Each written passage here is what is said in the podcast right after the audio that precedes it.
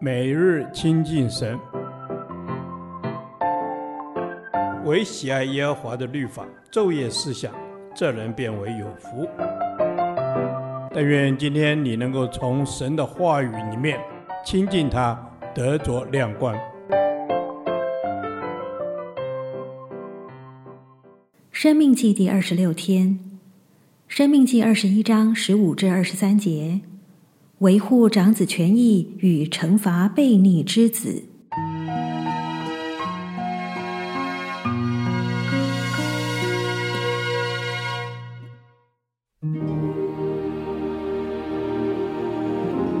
人若有二妻，一为所爱，一为所恶。所爱的、所恶的，都给他生了儿子，但长子是所恶之妻生的。到了把产业分给儿子承受的时候，不可将所爱之妻生的儿子立为长子，在所恶之妻生的儿子以上，却要认所恶之妻生的儿子为长子，将产业多加一份给他。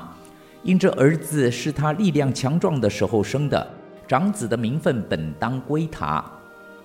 人若有顽梗悖逆的儿子，不听从父母的话，他们虽惩治他，他仍不听从。父母就要抓住他，将他带到本地的城门，本城的长老那里，对长老说：“我们这儿子顽梗悖逆，不听从我们的话，是贪食好酒的人。本城的众人就要用石头将他打死，这样就把那恶从你们中间除掉。以色列众人都要听见害怕。人若犯该死的罪，被治死了，你将他挂在木头上。”他的尸首不可留在木头上过夜，必要当日将他葬埋，免得玷污了耶和华你神所赐你为业之地。因为被挂的人是在神面前受咒诅的。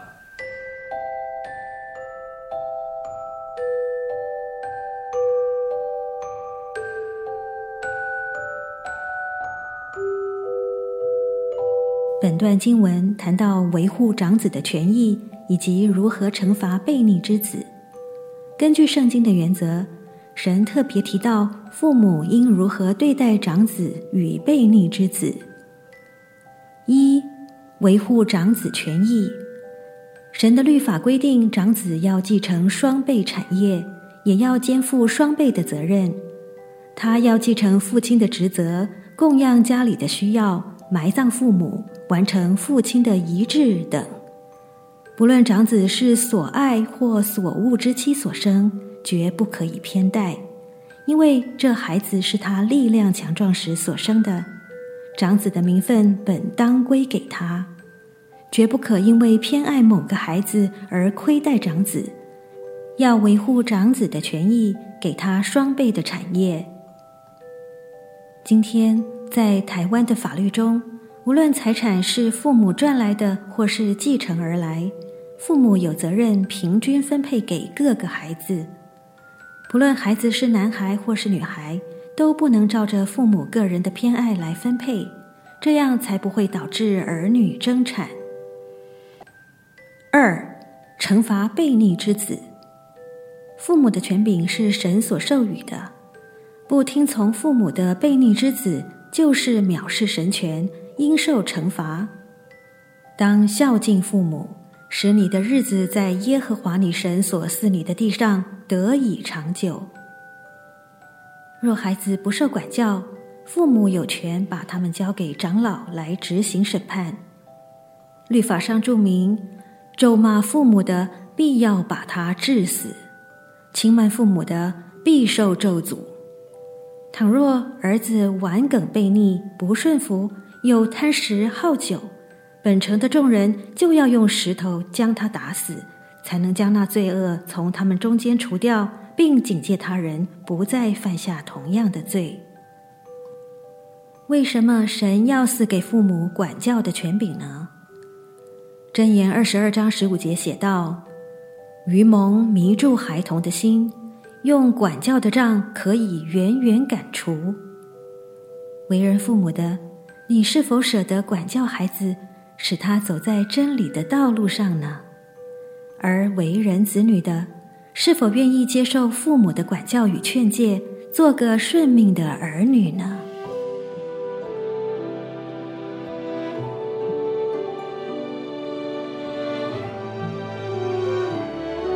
亲爱的天父上帝，帮助我成为愿意用杖来管教孩子的父母，或是受管教的孩子，使我的生命更完全。感谢主，奉主耶稣基督的名祷告，阿门。